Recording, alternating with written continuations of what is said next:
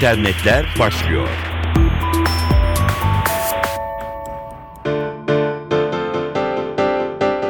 Merhaba sevgili dinleyenler. Dijital dünyadan gelişmelerle karşınızdayız. Mikrofonda Dilara Eldaş.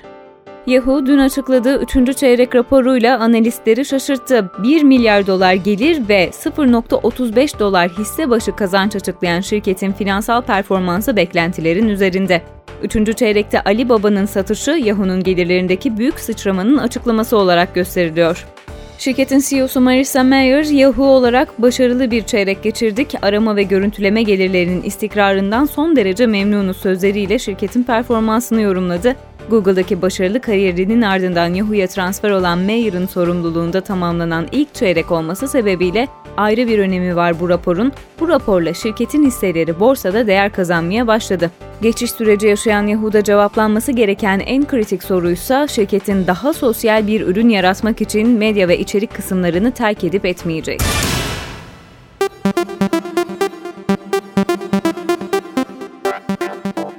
Sevgili dinleyenler, İstanbul Bilgi Üniversitesi Elektronik Ticaret Kulübü tarafından ikincisi düzenlenecek E-Ticaret Akademi 10 Kasım'da meraklılarına kapılarını yeniden açıyor. Toplamda 6 hafta boyunca 70 saatten fazla sürecek olan E-Ticaret Akademi'de 30 konuşmacı yer alacak. Akademi boyunca 40 saatten fazla seminer, 20 saatten fazla workshop, şirket gezintileri, networking etkinlikleri ve yatırımcı ile buluşma etkinliği gerçekleşecek.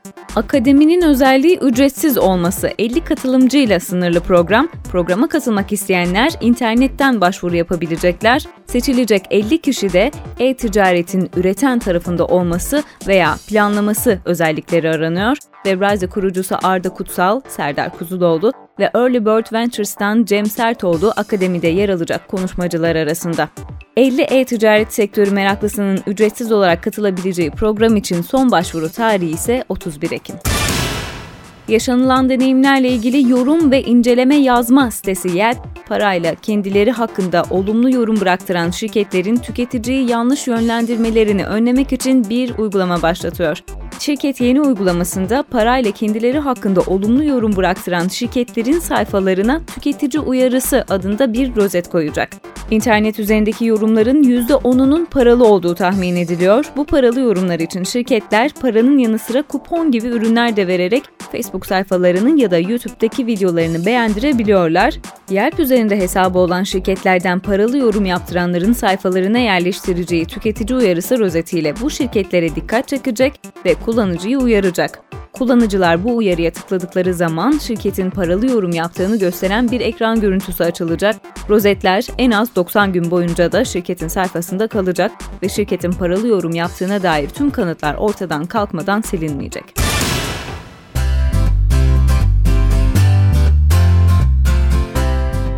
Samsung Apple'la uzun yıllardır devam eden ortaklığına son verme kararı aldı. Üst düzey bir Samsung görevlisi Korea Times'a fiyatta yaşanılan anlaşmazlıklar nedeniyle artık ekranların Apple'dan tedarik edilmeyeceği ve önümüzdeki yıl nakliyatın durdurulacağı açıklamasını yaptı.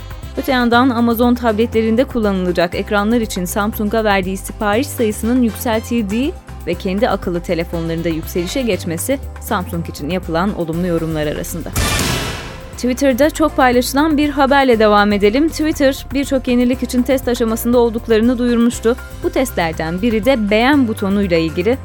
Twitter favorilere ekle düğmesi yerine like, beğen ve star, yıldız tuşlarını deniyor. Facebook'taki gibi bir beğen tuşunun yanında star düğmesinin favori olarak kullanılması öngörülüyor. Kullanıcıların şu anda favori tuşuyla yaptıkları sonrası için beğenilen bir tweet'i kaydetme işlemine bir alternatif olarak gösteriliyor star butonu. All Things Digital'ın yazarı bu aşamayı size gelen bir tweet'e sadece teşekkür etmek için de favorite tuşunu kullanıyordunuz diye yorumluyor.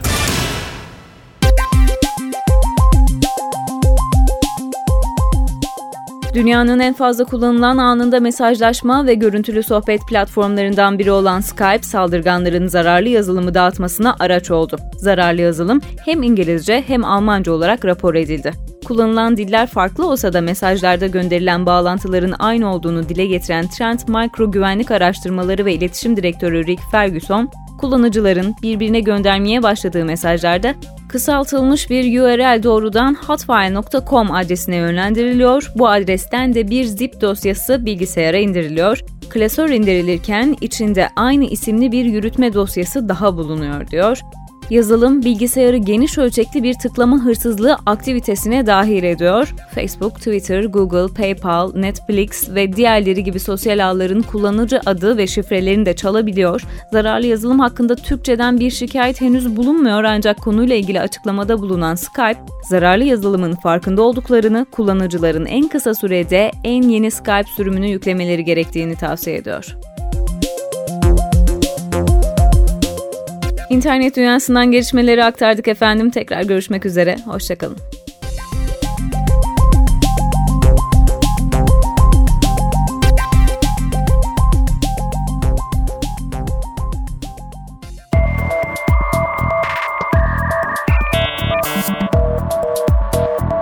İnternetler sona erdi.